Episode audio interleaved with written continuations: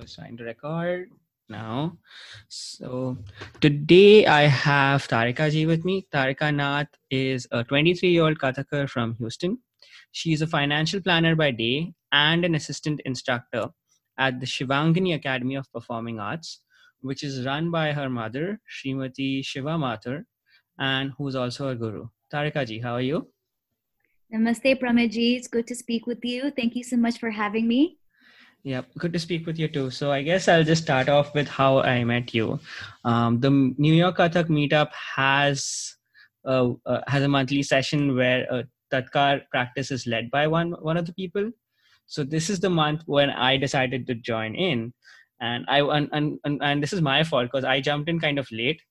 But when I jumped in, um, there were jumping jacks going on, and I'm fairly new to Kathak, so I'm not used to different styles of Tatkar. I'm just used to like you know hitting your feet slowly. So i, I just i just started doing jumping jacks out of the blue. And it was a very interesting tatkar session. Um, but could you tell us a little bit more about your methodology tarika ji? Of course. And you know it's so funny that you mentioned that. Um, i gave a small little spiel about what we were going to do before. And uh, the the biggest thing before you do tatkar that i think a lot of a lot of kathakars believe in is having a good warm up and a, a good warm up session, a good session of stretches in order to help our body become um, prepared for the strenuous activity that you are about to put on your legs, on your hips, um, on your mind. And so I like to go into a quick warm up session where I get my heart rate, heartbeat uh, racing quite a bit, um, jumping jacks, uh, abdominal muscle exercises, things like that, running in place. Then I take it to the floor. I do some of my favorite yoga uh, stretches that allow me to really, really have uh, develop the flexibility in, in my legs so that when I go ahead and do tatkar for for hours at a time, that I'm able to do so uh, while preventing injury to myself. And so I'm glad that you were able to see those jumping jacks. I definitely don't do them all the time, but definitely think it's useful to get your heartbeat up. Yes, um, I, I, will definitely say it was a good uh, good session. Definitely got my heartbeat up, got myself in the zone for that. So if you do another one, I'm looking forward to that. And Absolutely. I guess on the other spectrum of uh, getting a heartbreak, uh, heartbeat up, uh, I know for you, uh, taking breaks in Tatkar is a big thing for you. Could you talk a little bit about why that is?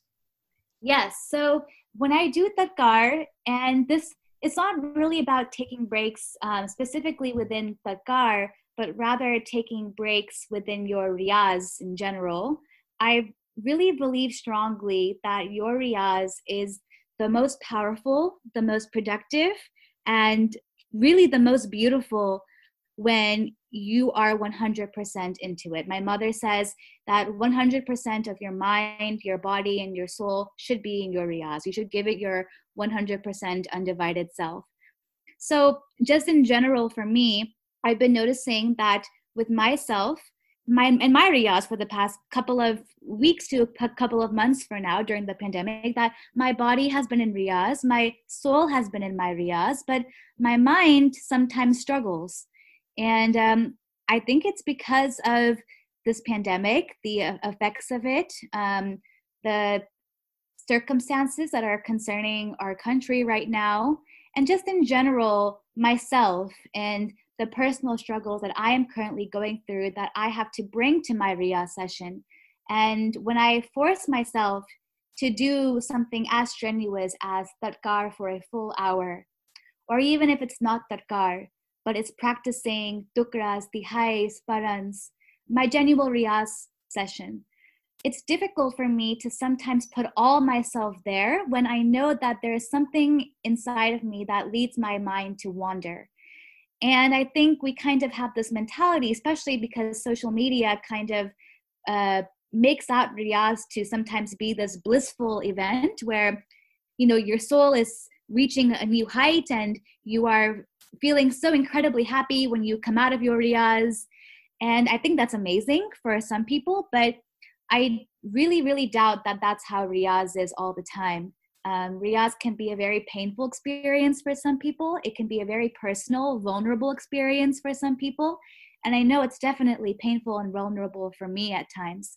So taking Riyaz slow, not being too aggressive all the time, and just really, really focusing on easing into it and truly enjoying the process is the best way that I feel like I can make Riyaz a um, a part of my life not just something that I have to do every day because I want to be a good Kathak dancer or because my mom tells me to, but because it truly brings me peace and joy to do so. So, navigating breaks, um, figuring out what works best for you is very important to me.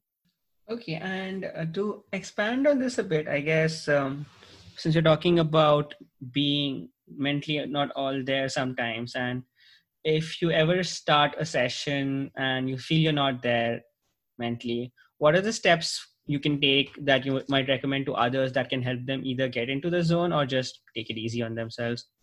Definitely. I'm really glad you asked that because I have a very specific example just a week ago or two weeks ago in which I actually experienced this exact um, exact sentiment where I was doing riyaz and uh, my phone was connected to Bluetooth because I was putting a lehra on, which is the metronome that we we use to uh, keep the keep the beat, so that we can practice our speeds on Tatkar and progress through lay and rhythm. And um, it was the same day that uh, uh, Justice Ruth Bader Ginsburg passed away, who for me was a really big idol for me, a very big inspiration to me. And uh, when she passed away, I was in several group chats like WhatsApp, Facebook, iMessage, and all of them went off at the same time. And so it caused me to stop my RIA, stop the Bluetooth, and look at my phone. And when I saw the news, my heart just broke. And I remember just staring at myself in the mirror for like 20 minutes continuously as the metronome kept playing, as uh, theme Tintal just kept playing over and over. I just couldn't believe what was happening, and it was uh, it was a it was very I was very exhausted just at, at, that point with other things happening in our country as well. Um, politics is extremely dear to me, so you know I remember thinking that you know what I just want to take a break and uh, just stop this because I am not in a good place right now to do Tatkar in Jagun for the next 20 minutes of the day. And so I did. It was as simple as that. I simply stopped. And I think that I felt more powerful when I did so because I know that I'll return. I know that I just need to take a break for 20 or 30 minutes and I'll return. But I don't want to continuously push myself when I know that my mind isn't in it. My tatkar is not going to be useful to me if I'm not meditating on the lehra, if I'm not meditating on the footwork. It's really not doing anything to me. It's just motions with my feet. So I stopped the Lehra. I took out my phone, opened my notes app, and wrote down what I was feeling. And I wrote them down in bullet points. And I recommend this to other people who are struggling with the same thing. Write it out. Take a notepad and write down what is kind of stopping you from progressing through your riyaz today. And, and write it down. I think this helps me visualize what I'm going through in my mind. Um, it the it, it seems so much bigger in my mind but when i see it on paper it's actually a very concrete thing that i can easily deal with if i give myself the time and the respect and the patience to do so. The other thing i do is that i perhaps rethink that is this what i really want to practice today? You know i like other kathak dancers attempt to do my riyaz every single day um, and it's important to try to find a way to do riyaz that isn't so um, so painful for you. So you know, I usually alternate. Some days I'll practice abhinaya. Some days I'll practice the basics, like my basic hastaks. Some days I'll practice just footwork. Well, if footwork is kind of not really working well for me today, and I'm not finding the motivation to go through it, does that mean that I have to not touch Kathak today? Or can it mean that I can do something else in Kathak that would require less of me today, less of my, less of my, um, less of my mental strength today? And so for me, that's abhinaya. For me, um, I, I love doing abhinaya. It can be stressful, but can also be really fun sometimes. And so just alternative ways to work around it basically giving yourself the power this is your riyaz session this is your room this is your time this is you so there's no such thing as if you don't do riyaz this way, you're never going to be a good Kathak dancer. It's more about this is me, this is my practice, this is my time. I should make the most of it the way I would like to. So that feeling of empowerment is something that I hope other people can um, can really start utilizing if they haven't already, and they also struggle with being 100% mentally in your riyaz like I do from time to time. I see, and in, I guess if you if you do that, you kind of what you said is give power back to yourself instead of giving that power to other people to judge you in some way. Absolutely, 100%.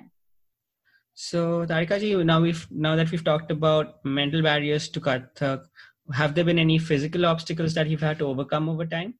Yes, there have. In fact, um, I have a condition, and it's called femoral anteversion, and uh, it's basically the inward twisting of my femur or my thigh bone. So, just to give some context, because um, it's important uh, that we discuss you know the physical challenges in the dancer's body. Kathak is such a versatile art form you know where we're not just kathak artists we're musicians we're mathematicians we are philosophers we are critical thinkers. But above all we are dancers and dance is a form of the expression of the human body. And we have to understand our dancer's body and care for it but sometimes we have challenges that our bodies just cannot control so when I was younger, my parents noticed that I was walking in a way that didn't look normal. While most people walk with their feet either pointed straight ahead or outwards, my feet were pointing completely inwards. And I didn't know this before, but it's quite common in toddlers, and eventually, with constant correction and awareness, it corrects itself. So my mom kept correcting me, just like she herself um, had this uh, condition, as well as her mother. So it was um, in the genetics. However, I am currently 23 years old and my condition has not improved. And to this day, I still naturally walk pigeon toed. That's the terminology for um, your feet turning inwards. And so at first it didn't necessarily matter, um, but when I started to go into more advanced chapters of Kathak and started to work on my dancer's body, I started to notice it affect my dancing because in Kathak, one thing we heavily emphasize is ang or posture. So everything from the neck to the hands to the feet. And my condition, femoral anteversion, is the inward twisting of my thigh bone. So it's not just my feet that gets affected, but it's also my hips, my thighs, my knees. Everything just works in the opposite direction for me, um, which caused a lot of my Kathak movements to look rather questionable or incorrect, and sometimes, quite frankly, even comical. Um, and uh, this definitely was a barrier to not just my riyaz sessions, but my overall growth as a dancer because my mother, um, you know, understood what I was going through and she was strict with me, but she understood that this is a condition that I have. However, there are many teachers, especially in India, who had never seen this before in their lives. With with you know a, a strong mental focus, I can turn my feet outwards and maintain a correct posture in Kathak but I have to do it voluntarily, meaning it's not natural for me. And so sometimes teachers would see me turn my feet inwards and then turn my feet back to normal. So they would think that I'm doing the inward twisting on purpose. So they would scold me, they would yell at me, they would accuse me of not caring enough, they would constantly, constantly ask me to just do it normally you know just turn your feet outwards it's not that difficult. And no matter how many times i kept trying to say that this is not a condition that can be fixed um, it just wasn't recognized. And you know what? My condition is one that is rather um, it, it, it's it's rare in the sense that i am more anteverted than most people are but I note that there are many Kathak dancers who are dealing with challenges that are even more daunting and more difficult to overcome than just femoral anteversion. And I know how much it's affected me and, and my self esteem. It's caused a lot of pain for me because I want to see myself dance in the way that I see other people dance. And sometimes it's just so difficult for me to achieve that. And so I, I have a lot of sympathy for people who are struggling with um, with conditions that are like mine or that cannot be fixed. Um, and I hope that we kind of have a more inclusive mentality, a more patient mentality when it comes to these kinds of things in general. And I know that um, physical conditions come in a lot of shapes and forms, mm. but do you have uh, any advice to give to people who are say dealing with the physical condition and trying to do kathak in terms of dealing with it like you had for say yes absolutely um for me what really worked for me and um again I'm, I'm very privileged to say that i have the the means to afford physical therapy and that um, i have the proper health insurance to cover physical therapy. And so I am currently with a physical therapist who is also a dancer. She's a ballet dancer. And um, uh, she actually, it's funny, she has my condition as well, but the opposite. So she has femoral retroversion. So her, her um, hips are naturally twisted uh, very much outwards and she cannot move her feet inwards which is the opposite of my condition but she um, she also had the same type of um, consequences with her ballet teachers growing up where her ballet teachers wouldn't recognize that it's a it's a, a, legitimate condition that cannot be fixed and that she is working hard above everything else to really achieve the dancer's look that her ballet teacher wanted her to have and so it's really nice to talk with someone who understands this experience. Um, I know of other dancers who have also recommended physical therapy for other problems that they're experiencing in their body. Um, if, if you have the means to afford it, I think it's a very great option. Um, but in general, uh, definitely again going back to being patient with yourself and giving yourself the power in your riyaz sessions. If you know that something isn't right for your body, you shouldn't do it. Um, if you know that something is going to cause you pain, tread carefully. Um, and in, in general, we need to be more open minded and we need to let our gurus really understand that there are different possibilities with the human body and that uh, they need to be patient with that as well. So, creating a culture amongst ourselves as young dancers so that when we become gurus later on in our lives, that we are more aware of these conditions is also going to be very helpful. Okay, uh, yeah, I mean, that's really powerful stuff. Um, I'm just thinking about that, and thank you for sharing that. Really like yeah. that and I guess uh, yes, I know that your mom is your mother. Srimati Shiva is one of your main gurus, and we're going to talk about her at length. But have there been any other gurus in your life that you learned from that have been influential to you?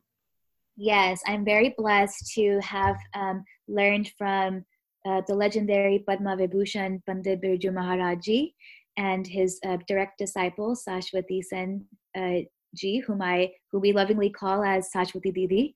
I have so much love and respect for these gurus. They came into my life four years ago. Um, I had stumbled across a, uh, a workshop for Maharaji in New York in 2016. And from there on, they got to meet me. They um, got to come to Houston that same summer and work with my mother as well as several other schools in um, the southern part of the US. And uh, ever since then, I have really dedicated my college winter breaks to go to India um, as much as I can to, to learn from them and to train in Kalashram, which is Maharaji's um, academy for, for Kathak. So I'm very privileged to have that opportunity and really um, admire both of them a lot. So I guess uh, to follow up on that, and since you've grown up as a diasporic dancer and you also had the experience of training in India, what did you feel was different between training in the U in say Houston versus training in India? So I think that's a really great question. I notice a lot of differences in when I trained in India versus here with my mom. And I think a big one is the regularity of classes. Um, I think that in India, I noticed that they at least train two to three times a week, at, at the least. And that's just Maharaji school. And th- that doesn't include the informal training sessions that you get when you actually do Guru Seva for the Guru and you are sitting in his home and you are observing the Guru and, and you're learning with them every single day. But besides that, two to three classes a week as a minimum. Whereas here in the US, um, my mom at least is only able to accomplish one class a week. Um, she's not able to do more just because the students don't have the availability. You know, like here, the the primary focus is to for I guess young students is to get into a, a good college and to really establish a good career. I mean, um, I remember being younger and trying to gain acceptance to the top universities in the country. The average high school student is going to juggle Kathak classes, tennis lessons, Girl Scout meetings, speech and debate practice, and more.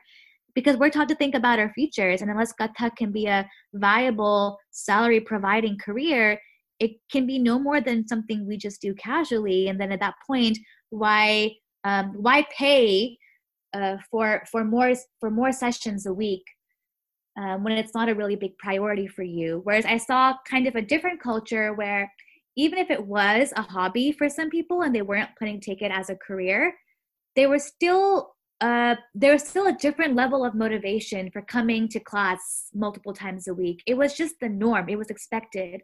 I saw gurus um, get angry with students who had missed multiple classes in a row. Um, whereas here, we're just really happy if you show up once a week. Um, I think also language is a big barrier, right? Like I uh, learned in a formal class setting with many other individuals uh, with my mom. I never learned from her privately.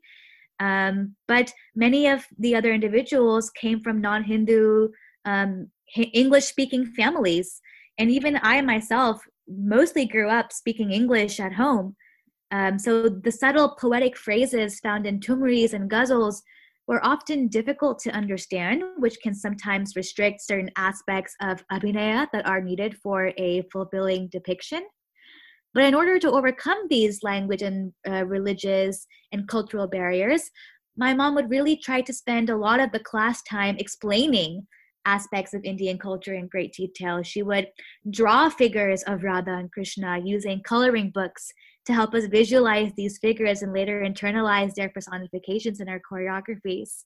Um, so even though it was difficult to understand nuances of Indian culture, um, we were still able to find a love for it.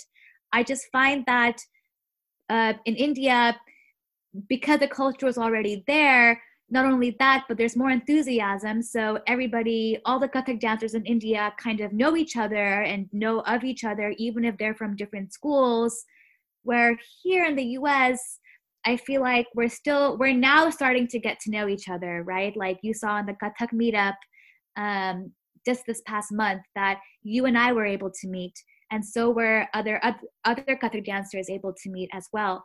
But that's just now happening um, in the in the past uh, uh three to five years. So I'm curious to see how more of a connection between all of us can facilitate perhaps a similar learning environment that there is in India.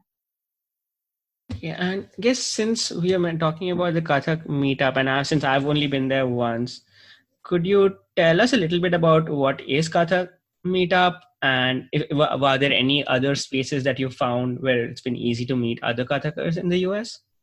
Yes, so the Kathak meetup is a monthly session.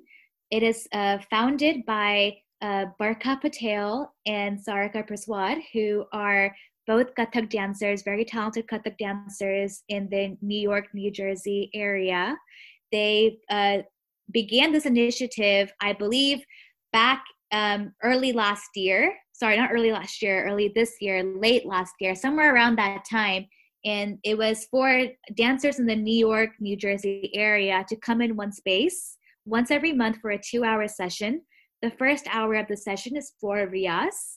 That's led by someone in the group, doesn't have to be the same person and doesn't have to be anyone of a particular level. It can be anyone. And the second hour of the session is for discussion on any topic, um, and anyone can lead it just like anyone can lead Riyaz. So this way, people are getting to know each other, they're getting to network with each other, and they're able to learn about how Kathak is practiced and thought about in within different gurus. And uh, after the pandemic hit, um, Barkha and Sarika Didi actually opened it up on Zoom. So now people from all over the country are able to join the Kathak meetup, including myself, people from California, um, people like yourself from Aji. And so uh, it's been a really great experience so far. I try to join um, every month if I can. And I think besides that, I think other Kathak meetups are starting to also um, take place in other parts of the US. So I know that there is a um, Bay Area Kathak meetup. I think I saw one in Salt Lake City, um, in a, Midwest kind of Kathak meetup. Um, there isn't one here in Texas. Um, I should probably start one. That would be really, really fun. But um, another way that I got to meet other Kathak dancers personally and has really changed my life in that sense was the New York Kathak Festival. Um, it was a three day event filled with performances, workshops, and seminars um, and networking that allowed many second generation dancers like myself to meet individuals who have made Kathak a priority. Um, and so it was a really great uh, way for me to meet other Kathak dancers. I uh, performed there in April of 2019, and I believe that they're going to be continuing to uh, host their uh, festival every year around the same time, depending on how the pandemic is able to um, uh, uh, help them navigate that. But I think those two are, are really great initiatives started by very passionate Kathak dancers, and I hope that we as a community can create more as time goes on. Uh, and since you mentioned the New York Kathak Festival and performing there, could you tell us a little bit about what you performed at the NYKF? Yes, um, I'm very passionate about that performance. It's, I'm, I'm, also very emotional about it. So at the New York Kathak Festival, um, I really wanted to bring my mom, who is my primary guru, to the stage. Um, I really wanted to create a piece of my own that honored her in a way. Um, I was able to compose a, a piece that compared my mother to Goddess Devi. Um, Goddess Devi is a very prominent figure in our religion. She has two sides of her. One is Shakti, which is her fierce destroyer of evil, and one is Matri, which is her loving, maternal, nurturing side. And she is both, and we worship her as both. My mother is sometimes, as a guru, very strong, very forceful, very strict. But then she can easily turn to become my mother and be loving and nurturing. And um, this this uh, dynamic that both Goddess Devi as well as my mom have really inspired me to create a Kathak piece that celebrated this. Um, and what I did was that I divided it into two parts. One part was a technical a showcase of technical compositions in a rhythm called dhamar, which is a 14 beat strong rhythm that is used to depict uh, the, the, the more strong deities in our religion. So Shiva, Durga are all pretty much depicted in dhamar. We have very heavy, strong bols, ga, di, da, di, da, da, very, very strong bols. But then for the second part of my performance, I transitioned into rupak, which is a seven beat rhythm. And it's very sweet, very lighthearted. Di, di, na, di, na, di, na. Very sweet, very lighthearted. So Dhamar was supposed to represent Goddess Devi in her Shakti aura, and Rupak was supposed to depict Goddess Devi in her Matri aura. And I continuously made um, comparisons to my mom and her behavior and how she acts in her normal day life um, within that performance. And so I showed compositions that were very strong in Dhamar that reminded me of perhaps my mom yelling at me for never cleaning my room. So uh, there's a, a, paran dha, dha taka, tunga dha, dhage, dinge da dha, dha denta. And every time I heard the dha, dha, dha, that really inspired me to uh, uh, choreograph uh, her her yelling at me um, through that bandish. And then in Rupak, um, my mom actually sang a bandish of my great grandmother's, who was my mom's primary guru, Srimati Shanti Sahai Nalini. And uh, it was a, a really beautiful um, uh, stuti or a vandana of Goddess Devi in her Matri role. And so it was a really beautiful performance, um, one that I got to perform again here in Houston later on, and uh, one that I really want to continue to work on um, for for many years because I think it can be stronger and better in different ways. but it was very emotional for me and my mom to be on the stage at the same time. She was a she was a padhant artist for me, so she had to um, hold back tears as uh, I I was talking about her um, on stage, and it was a really special moment that I got to share with her. Thank you for sharing that story with us of being on stage with your mom at the at the festival. And i guess so i understand the perspective of you composing this and being very personal to you. At the same time you're on the stage where the audience is your peers and it's kathakas from around the world who've gathered. Was it different performing to kathakas instead of say like a general audience? That's a really interesting question. I think i think absolutely um, and, and the biggest difference was that people in the Kathak festival, the, the the biggest compliment that I got was that they really, really enjoyed the concept. They really enjoyed how I creatively thought of utilizing my mom and Devi in a way that is still conducive to lay and rhythm in Kathak as I was able to translate my feelings and my thoughts into Dhamar and Rupak. Um, Kathak is truly, I believe that Kathak is a type of an art form that, of course, is very technical in nature, very complicated in nature. And I like that part of it. But it's meant to depict stories. It's, it's, it's meant to be a storytelling art form, and it's meant to really capture the um, emotion of a dancer. And when the audience can feel that, and they can also understand the work that I put in behind that to make them feel that, that was a really uh, a, a, really fulfilling moment for me. Um, and of course, you know, I I wasn't really I, I, I have a lot to work on in terms of my rendition and in terms of my padhant and then in terms of my actual uh, physical movements need a lot of work and i'm very much uh, going to keep working on that forever but i really credit the fact that i'm able to to think in this way in general to my mom, who was a very creative thinker herself. Um, and um, when I was in Houston, I think because the community knows my mom and they know my relationship with her, it was a very much um, much more of an emotional touch rather than uh, they're able to really fully understand the compositions that I'm doing. It's more about that I am taking the time on stage to really try to honor my mom. I think everybody really personalized that because the way I feel about my mom is actually the way every single one of her students and their parents feel about my mom too. And so I think we all got to share that feeling together in that auditorium. So both the Kathak Festival and performing here in Houston, um, such a special piece that I hope to keep performing and, and keep sharing with everyone. It's amazing, and I hope you get to feel new things every time you perform it as well. Would love to know yeah. where this goes. And since we're talking about Houston, since we're talking about mom, I guess now is a great time to talk about her academy, uh, Shiva, the Shivangini Academy of Performing Arts. So, could you tell us a little bit about that? Yes, absolutely. So, my mother has been um, the artistic director of Shivangini Academy of Performing Arts for um, almost the past 25 years now. She had the privilege of learning primarily under her grandmother, as I mentioned, Srimati Shanti Sahai Nalani.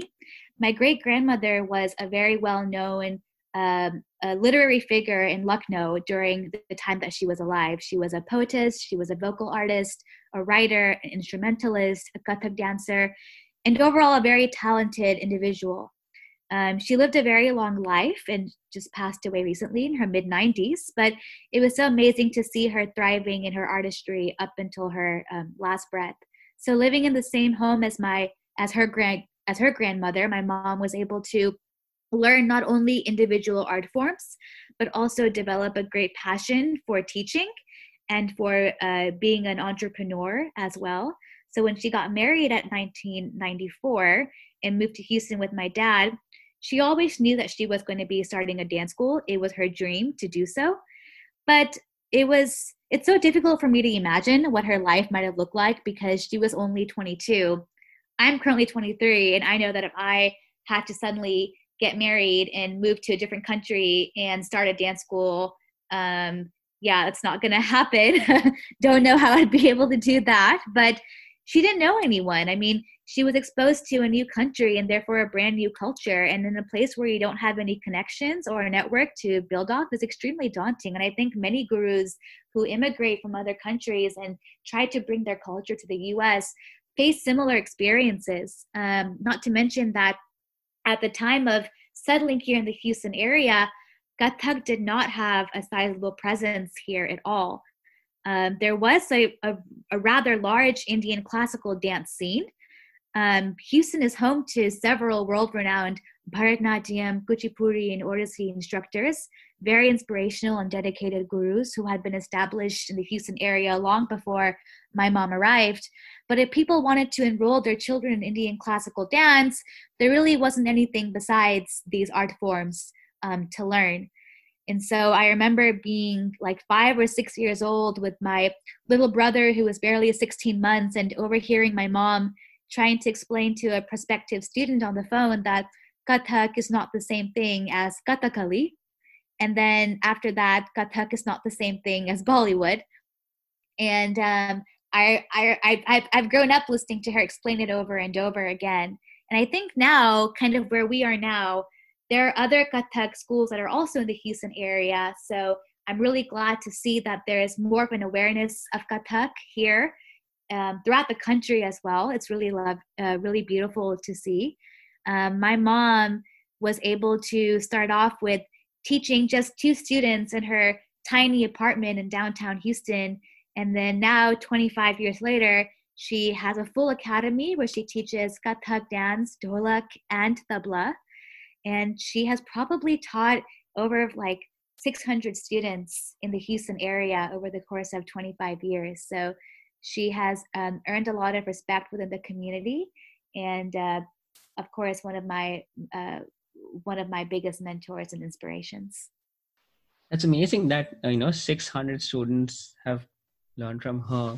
So, and since you you're probably the best person to ask this, uh, what are the what do you th- feel are the characteristics that your mom has that get, that has enabled a lot of students to come to her and learn from her yeah, you know, um, that's a that's a really uh, I'm I'm really glad you asked me that because, and I, I'm gonna try not to cry when I talk about this because um, there's a lot, there's a lot in my mom. Um, my mom is so much more than just a dance teacher or a dholak teacher or a tabla teacher. You know, the relationship may start that way with her, but her presence in your life ends up growing into something much greater you know, I think from my great grandmother, my mom was able to learn a lot more than just the individual art form. She learned um, how to be a successful entrepreneur. She learned how to understand interpersonal communication skills,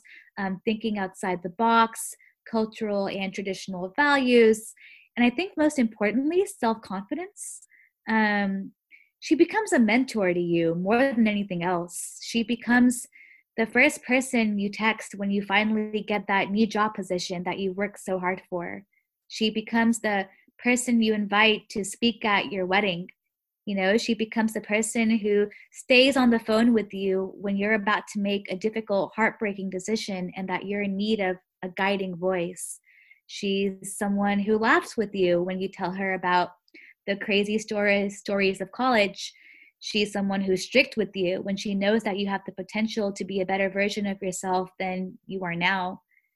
And you know, when I say all these things, you might think I'm talking about myself, but I'm not. I'm talking about every single one of her students. She creates a unique relationship with each one of her students. She currently has over 200, and every single one of her students has a relationship with her that is personal. Um, they are on a texting basis with her. Uh, they um, they make her a part of their families, and I think you know my mom doesn't advertise. She is not on social media. She's very media shy. She um, was so uh, surprised that I would even be on here talking about her because she herself is not on media and she doesn't like it when anybody kind of talk so much about her in this way, but she truly deserves it. I mean, there there there are no words to describe the kind of person my mom is. And i think when you have a guru who is so willing to see the potential inside of you and grow that you know it's it's it's not about my mom is a talented person but she's not interested in showing her students what she knows. She's interested in making her students realize what they know and cultivating that and developing that and becoming successful even if it's not in kathak anything. Their dream jobs their their leadership roles in their future. She wants everybody who learns from her to leave the school thinking that they are worth something so amazing. And i think that's a really really powerful message that um, especially as a female instructor to give to students and so i think other people in the community realized that. And um, they i think word of mouth just kind of was on my mother's side these past 25 years. And um, i truly think that it's her personality and her ability to be a, a wonderful teacher and uh, a, a, great mentor that's made her so successful today. Yeah thank you Tarikaji. thanks for being so vulnerable and telling me about who your mom is and the fact that she spilled so much on just word of mouth is very commendable. I guess so since we've talked about uh, you overcoming obstacles and having your mom as a as a guru as well uh, and i know uh, something you like to talk about is dancing privilege. So could you tell us a little about what that means to you? So dance privilege is the concept of having some advantages that you might have as a dancer that other people might not have that would make you significantly more successful than the average dancer. This is really personal to me because I look at mostly social media because that's kind of where the dance community is kind of able to come together and really see what everyone else is doing. And I sometimes look at myself I strongly believe that as a dancer, it's so much more than your art that's going to take you far, especially if this is going to be your career. Your environment plays a big role. Do you have family that supports your dance career? Do you, do you have a, a, a life at home that allows you to do riyaz in a way that will help you build a practice? Um, how are you positioned? Are you someone who is well known in your community? Um, in this type of an industry you have to put yourself out there and market yourself. So are you well connected with influential people who can help you market yourself? Um, what assets do you have besides your art? Do you have money? Um, for me i know that i have a full-time job in addition to being a kathak dancer. And so as someone who is earning a steady income you know i'm i may be able to afford some of the things that other kathak dancers in the us might not be able to such as frequent flights to india where i can train with some of the best gurus in the world or uh, the ability to purchase new costumes for myself um, or the ability to even hire a stage or an auditorium for me to showcase my work. Um, i have a family that has 100% from the day i was born really hoped and really advocated for me to love the arts um, as well as anything I want to do in my life. They've always supported me. So whether I'm a financial planner or I'm a biologist or I'm a Kathak dancer, both my parents were always so supportive. Not every not every Kathak dancer has a family who will do that. Um, and I think that adds a lot to whether or not you're able to really empower yourself as a dancer. I mean, you know, I am a financial planner by profession, and typically, traditionally, my role is supposed to be one that um, markets themselves for acquiring new clients and managing their portfolios for them. Now, what stands what would stand what would make you stand apart from all the other financial advisors out there? What kind of tactics what kind of methods are you going to use to promote yourself um, so that you stand out against other people? And would you maybe have an edge on other people because of who you are in the community 100% and it's the same way for kathak And I definitely have that privilege being my mom's daughter, being someone who is well known, um, having the ability to afford things like physical therapy to help my feet and to help me become a stronger dancer. Um, having the freedom to not need to market myself. If you look at my Instagram and my social media page right now, there are very few Kathak videos that I actually post um, uh, throughout the time of dancing because I don't need to. Um, I don't need to market myself as a Kathak dancer to earn an income because I have an income. Um, I'm, I have an income that also allows me to work from home during a pandemic. That in turn gives me the flexibility to do riyaz any time of the day. Whereas I know a lot of people who have full time jobs don't have the time to do that type of riyaz that I can do.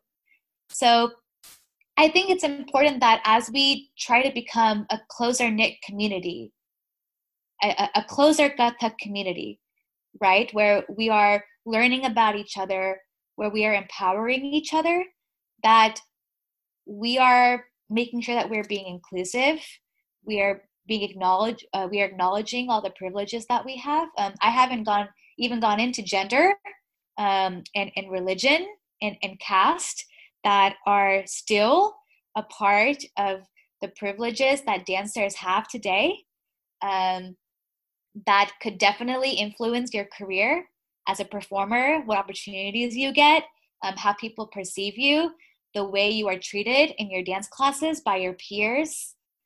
All of this plays a huge role. And I, I really wish that we as a community talked about it more. I feel like we're still a bit quiet on it. And I think as someone who has these privileges, I feel like it's my duty to redistribute as much as I can. Um, whatever I learn from my classes in India, I try to teach all of it with their permission back here in the States to my mom's students. Um, my mom and I have an agreement that she is not going to give me any private lessons ever. So even though I have the privilege of having a guru in my own home, um, we have this mutual understanding that if I have a question or that if I really want to learn something in particular, I have to bring it up in class so everyone can learn with me. Um, so I have not received a private lesson from her since I was 18, and that was for my um, my graduation ceremony from my from my mom's school. Um, in terms of wealth and being able to afford these things, um, it's important to me that I continuously empower um, students, donate to funds that are helping artists, um, donate to funds that are helping communities that are underprivileged in a dance community, and um, using my voice to really stand up for people who I feel like are not really well represented here. And so this is these are really small things that I'm doing. Um, I can do a lot more, and I'm I really rely on the Kathak community at large to help me in doing that.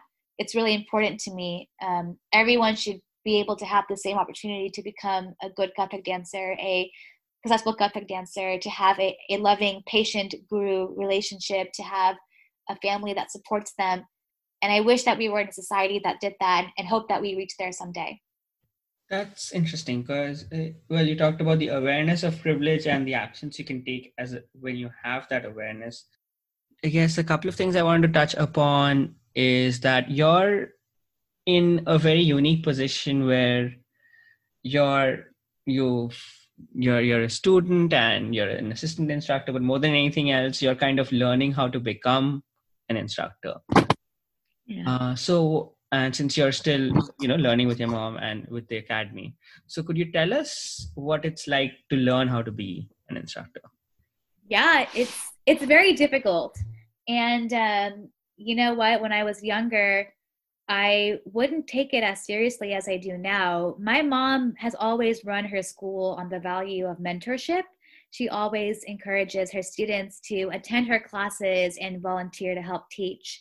She believes very strongly that teaching is actually a form of learning in disguise and that until you truly know something properly you can't effectively teach it so you are essentially forced into doing riyaz which ultimately helps you as a dancer.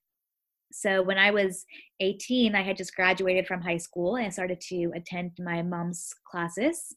I really tried to help teach, but quite frankly, I wasn't very proactive. Um, I my mom used to say, you know, I I'm, I'm glad you could make a presence today in class, but you know you're rather useless here. I, I don't really I don't really need someone who will sit down um, and just watch. I need someone who will be proactive about teaching, and that when she kept saying, you know, be proactive about teaching, I couldn't understand what that meant at first.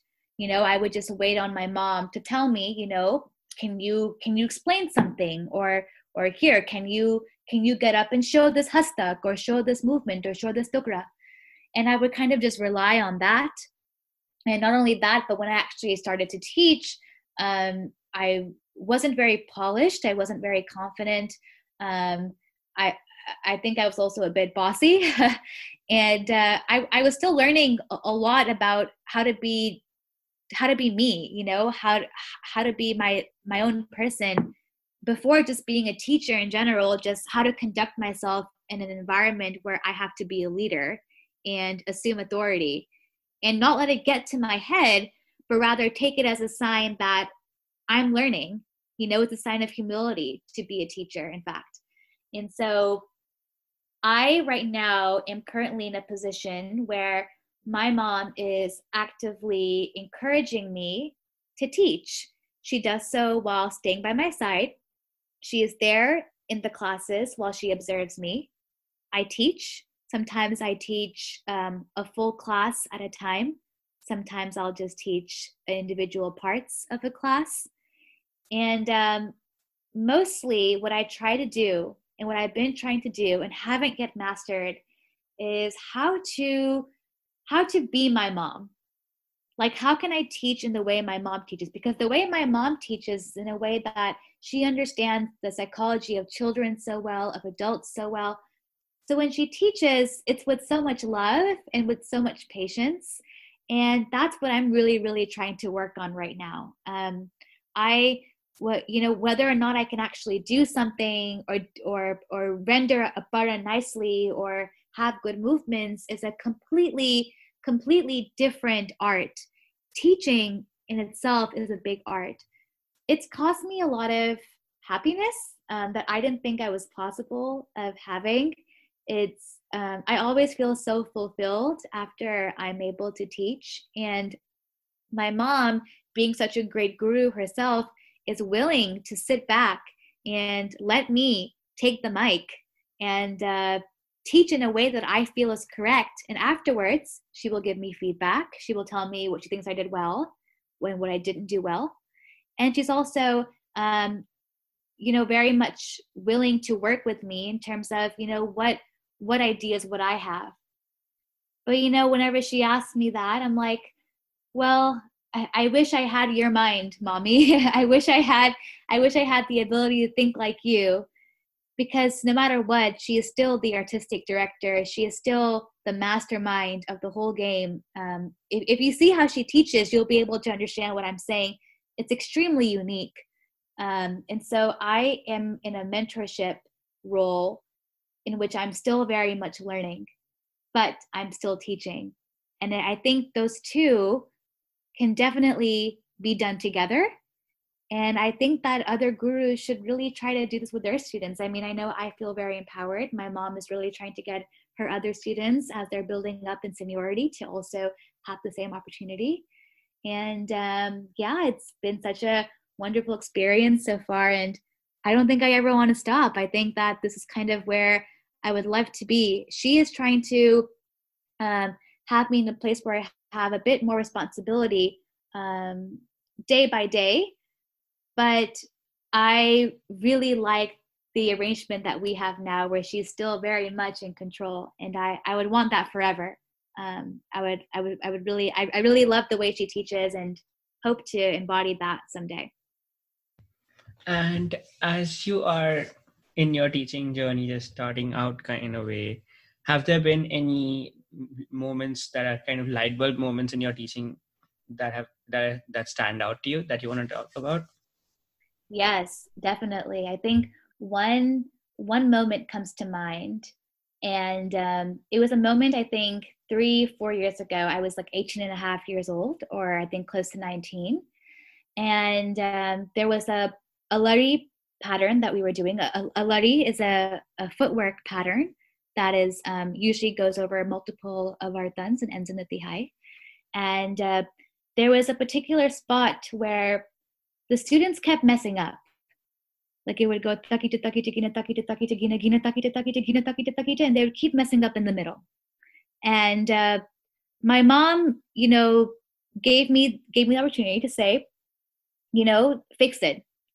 See what see what they're doing wrong and fix it. Now I was still very young, I was a little bit immature, and uh, any ounce of authority anybody would give me, I probably didn't do a good job of it. So, you know, I started to yell at the students. I was like, you know, we guys, we, we have done this so many times before. We just did this last class. Why aren't you guys getting it? Um, here it is. It's takita takita gina, and then it's gina takita takita. It's very simple. Now you try. And obviously the students didn't get it. because my style of teaching wasn't effective, nor did they understand still what the problem was. So they still kept making the same mistake. So my mom was quiet. She was watching me, but she was quiet. And when we went home that day, I felt super proud of myself. Like, wow, I was the authoritative teacher figure. Um, I'd solved it. They're they're now going to practice all day and the, the night. And uh, next time when they come to class, they will be all prepared with their lari fixed. My mom never said anything. She didn't she didn't tell me this was bad, this was good. And that kind of worried me. And the next class, the student showed up again. My mom said, Okay, show me this lari. They did it. They did it wrong. Very calmly and with a lot of love, mm-hmm. my mom just simply said, Okay, how about this? We are going to do the lari 15 times. We're going to do it with Shivanti. Shivanti will stand in the front. You will stand behind me. We're going to watch my feet very closely. And then I want to see who is being the smartest girl here, who can really try to understand what Shivanti is saying. And if you don't get it, we'll try again. And I was looking at my mom and I rolled my eyes because I was like, oh, come on, they're not they're they're still not going to get it. But sure enough at the end of class they all got it. Wow okay. That's pretty cool you know it was it was one of those moments where i and you know after that from it my mom still never said anything to me. She was she, she never said see Tarika, see see what i did and see what you did. See you were so wrong i was so right. She didn't have that mentality. She knew i would understand right? So i think you know me because i it, it, it wasn't and i think she did that from a g i think she did that because she wanted me to see how she's teaching other people without any type of animosity or hostility. And she's not going to do that to me either as someone who's learning under her. She's not going to yell at me. She's not going to be someone who has all this tension with me. She will she knows that if she's patient with me i will understand just like her students understood this concept of lari so that really stood out to me. And now even though you know i'm still i'm still really working on uh, manifesting that love that she has for her students because it's so pure. That that's the way to go. That that's the way to do it. Um and i you know there there's so many other light bulb moments but this one really stands out to me. I i, I still I still think about myself and I can't I can't believe how how immature I was. And um, definitely learn from that mistake and try to be a better teacher now. That's interesting. So since I'm just a year into Kathak, I would like to understand what happened here a little bit. So was it just about being more compassionate or that the students also got more repetition in which helped them build the practice? What do you think was different about that class that just helped them nail it right there and oh, then? I think it was the patience. I see. I think it, I think it was the fact that my mom had the patience to sit with them and to understand that the problem that was happening wasn't a result of their incompetence or because they're bad Kathak dancers or because they're not doing their riyaz. It's because they're just simply not able to they haven't they haven't understood the concept in a way that allows them to practice it naturally right like so many times we learn compositions and we learn them in parts and then we have to put them all together right? And some and it's not always easy. Some people might get it immediately but kathak is one of those art forms that i really feel like requires deep introspection requires repetition and requires meditation on the movements sometimes in order for you to get it. It's not intuitive to everybody. And what i was doing is making it known to other people that i find it so intuitive why can't you right? But that's not the way to be a guru. That's not the way to instill trust in your students. That's not the way to help them really want to learn what you are so passionate about. That just makes them angry and, and fearful. That just makes them go home and not want to come back to class again. You can be strict, you can be forceful, but you can do so in a way that is patient and loving and out of good intentions. My intention, now looking back, seriously, my intention was not to really help them fix their lari. It was to shame them for not having gotten it. And that's not right. And I think we think sometimes that, okay, you know, we, we, we, dancers who know so much, dancers who are talented in their respective fields, dancers who can do this composition, that composition, have this much knowledge of bhaav, this much knowledge of uh, everything. Those are the best teachers. That's not true. Being a performer and being a teacher, being an artist and being a teacher are very, very different things. Teaching is an art on its own. You have to really, really want to selflessly give the art to someone and have them take it higher than you. That should be the goal. Your students should go higher than you. And I think that's something that my mom really values so deeply that to her, you know, the more the main concern is that these students need to understand that they are capable of understanding, that they can get it, that it's not them. They can get it, they can do it. They just need someone who will be patient. And that's what my mom is. And so now someone like myself who I'm very fast paced, very aggressive in nature. I'm I'm always, you know, I'm always busy, I'm always doing stuff. I have to really bring myself down sometimes. And my mom can do that so naturally. Um, and I hope to learn that from her. That's amazing. And I really liked what you talked about your students surpassing you because I don't, yeah, I, I that's a really good mentality to have as an instructor.